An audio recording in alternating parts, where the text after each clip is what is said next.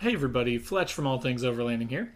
Hope you guys had a great week. Um, as we wrap up the week, I wanted to talk about something a little different this week on the podcast slash vlog.